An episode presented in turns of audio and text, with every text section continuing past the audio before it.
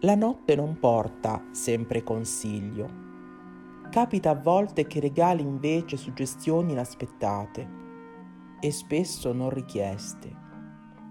Il risveglio dopo un sonno leggero in piena notte richiede sempre il conforto di una lampada accesa. È un rumore inaspettato che taglia il silenzio e costringe ad abbandonare il tepore del giaciglio caldo scendere le scale al buio per sincerarsi che il rumore udito poco prima fosse nulla. Ma per colpa di quel nulla un'altra notte sarà di veglia. Non resta che accendere una candela e restare in attesa che la luce del giorno inizi a filtrare attraverso le fessure dei pesanti scuri alle finestre questa casa è davvero troppo grande per liberarci da tutte le nostre angosce e la notte, la notte è ancora tanto lunga. Osservo la fiamma esile della candela seduta sulla mia poltrona preferita nella sala attigua a quella del camino. Tiro sulle gambe e mi aggiusto la coperta a scacchi bianchi e rossi una testa di cervo polverosa mi osserva dal tetto tarlato di un armadio.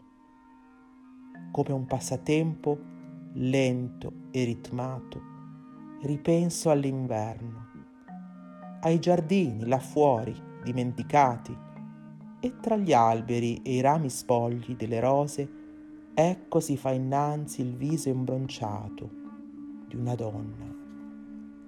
Il suo nome è Usapia. La povera Usapia, la triste Usapia.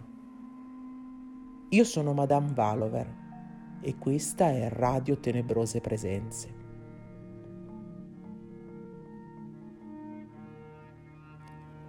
Questa notte sembra davvero perfetta per ricordare Eusapia Palladino.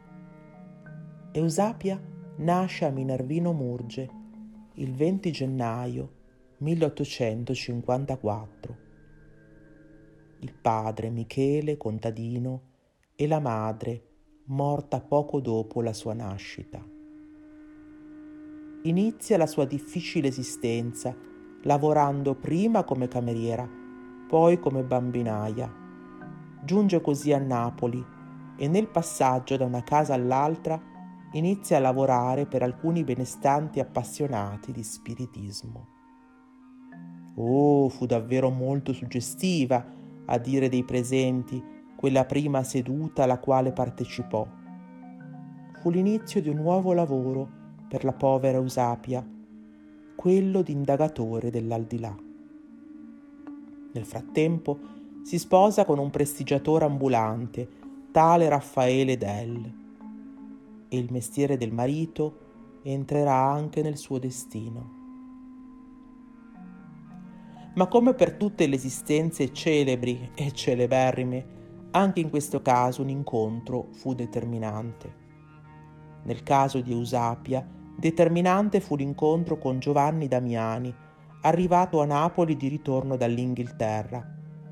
Qui si era avvicinato a molti circoli spiritisti in voga all'epoca e si può dire che aveva appreso tante malizie e tanti ingegni che decise di insegnare ad Eusapia. La preparò in maniera brillante al suo debutto nella società romana di spiritismo attraverso otto sedute sperimentali. Fu proprio a Roma che si verificarono fenomeni strani e all'apparenza davvero inspiegabili e che facevano riconoscere in Eusapia le doti meravigliose di un'autentica medium. Colpi improvvisi, scie luminose, fischi, campanelli, spostamenti di oggetti e levitazione. Ma con la morte di Damiani Eusapia torna ad assumere i connotati di una donna normale, fino al 1886, quando nella sua vita entra Ercole Chiaia, anche lui grande amante di argomenti esoterici. Fu il Chiaia a convincere Usapi a riprendere con le sedute e addirittura chiamare Cesare Lombroso, noto antropologo e fautore del più spinto materialismo, per valutare personalmente il caso della Palladino. Era lei, la piccola Eusapia, donna senza cultura alcuna, ma in grado di mostrare al mondo poteri straordinari, ma soprattutto inspiegabili. La piccola Eusapia che sapeva scrivere i messaggi provenienti dall'aldilà, che sapeva sprigionare fuoco o lavorare l'argilla con il solo potere della mente. Ma in tutto questo cosa disse Lombroso?